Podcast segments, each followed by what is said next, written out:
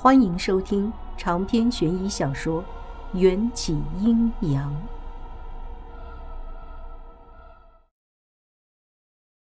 回想这一路，太婆等人都对阿珍的命令言听计从，不难推断，阿珍就是墓穴中所有鬼的头领。俗话说：“擒贼先擒王。”我要是能把阿珍先行拿下，剩下那些小鬼儿。也就不难对付了。口袋里还有十几张事先准备好的黄符，我双手插在口袋里，紧紧捏住黄符。挖通了！一个寡妇兴奋地叫道，吸引了所有人的注意，包括阿珍。阿珍凝固一般的脸上裂开了一道弧度，给太婆使了个眼色，往主墓室走去。收到命令，太婆过来拉我。我轻轻地哼了一声，阿珍这场戏演的可真够足的，只可惜我已经洞察先机。我跟在阿珍背后，她的头发乱作一团，活像头上顶了个鸟窝，在我眼前晃悠，真是偷袭的好机会。我掏出黄符，对准阿珍的脑袋就用力地拍下去，啪！黄符属阳，鬼怪属阴。阴阳相吸，黄符立刻牢牢吸在阿珍的头上，在阿珍的后脑勺爆开了一团火光。啊！阿珍厉声尖叫，扭头狠狠地瞪了我一眼，看见我再度举起黄符，这才愤恨又惊惧地窜进主墓室。阿珍逃离之后，我擒贼先擒王的计划宣告失败，彻底暴露在鬼圈里。太婆和六七个寡妇面色阴沉地向我聚拢，像是下围棋一样，把我这颗中间的白子吃定。你们别过来！我举起黄符威吓道。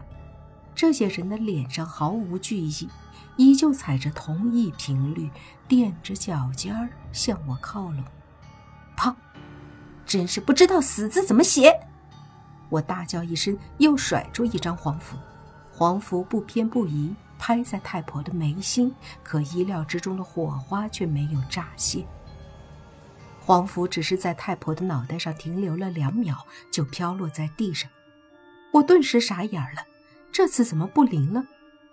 就在我要被这一双双鬼手掐断脖子的时候，太婆等人的脚后跟突然全都落回了地面。接着，双眼一闭，像被推翻的麻将，啪啪啪倒在地上。怎么回事？电池用完了？我纳闷地踢了踢其中一个寡妇，她倒在地上纹丝不动，像是死透了。冤有头债有主，你们要报仇就去找里面那个阿珍，千万别找我。我习惯性地对着寡妇们的尸体拜了拜，就要转身离开。一抬脚，就被什么东西绊住，倒在地上。低头一看，脚腕上竟然缠着一根女人的长头发。这根头发本来是绑在太婆的手上的，我跨过太婆的时候，不小心缠在自己的脚上。头发很长，乌黑发亮，墓穴中极其昏暗，不细看很难察觉。我查看了倒在地上的寡妇，他们每个人的四肢和脖子上都缠着这样的头发，就像被牵线的木偶，拉一下头发，身体就会动一下。之前我还狐疑，这个墓穴里怎么会有那么多喜欢上人身的鬼？感情寡妇们都是被这些头发控制的。我扔了头发，想要赶紧离开这个是非之地。身后却传来了一阵婴儿的哭声，哭声非常凄厉，好似非常的痛苦。小根儿的哭声让我的心肠猛地一揪，同时在心底升起了一股燃烧的怒意。我差点忘了，小根儿还在阿珍手里。你到底想要什么？我对着主墓室的门大喊。主墓室里传来了阿珍的冷笑：“你不要这个婴儿了吗？”“要。”我可是等你很久了。主墓穴中并没有镶嵌夜光宝石，踏进去的时候仿佛置身黑洞，分不清东南西北，就像个针眼瞎。你怎么不看我？黑暗中，阿珍在我脖子后面吐了一口气。我骇然转身，阿珍又不知所踪。有话快说，有屁快放！你到底想要我做什么？我紧紧贴着墙壁，两手各握着一张黄符。只要阿珍再敢靠近，我就在她脑袋上再来个双响炮。三米开外的高台上，一支白色的蜡烛被点亮，跳动的烛火映照出主墓室中的环境，也映照出一张只剩下半边的鬼脸。这是一个八卦形状的主墓室，墙壁上画满了晦涩难懂的符咒，每一幅画都入壁三分。我大致看了一下，这符咒是用铭文书写的，好像是一个极其古老的封印。封印覆盖了整个主墓室，就连地上也写得密密麻麻。这些铭文里，我只认出了一个字，就是“迎战”的名字。在主墓室的中心位置，摆放着一块硕大的墨玉，应该就是太婆口中的那个价值连城的墨玉棺椁了。我不得不怀疑，这个墨玉棺椁的主人和迎战是否有某种牵连。阿珍垫着脚蹲在墨玉棺椁之上，单手抱着啼哭不止的小根儿。他的后脑被黄符炸掉了半块儿一说话，脑壳里都会挤落出一些混着血丝的白色粘液，无比的狰狞恐怖。我高举着黄符，故意让阿珍看见。你打不过我，识相的就快点把孩子给我。阿珍舔了舔流到耳根的脑浆，那双盯着我的眼睛里充满了膨胀的渴望，似乎恨不得将我生吞活剥。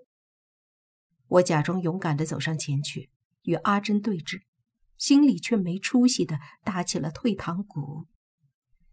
眼前的阿珍可比什么起尸人皮都要恐怖得多，脑袋都炸开了，还跟个没事人似的。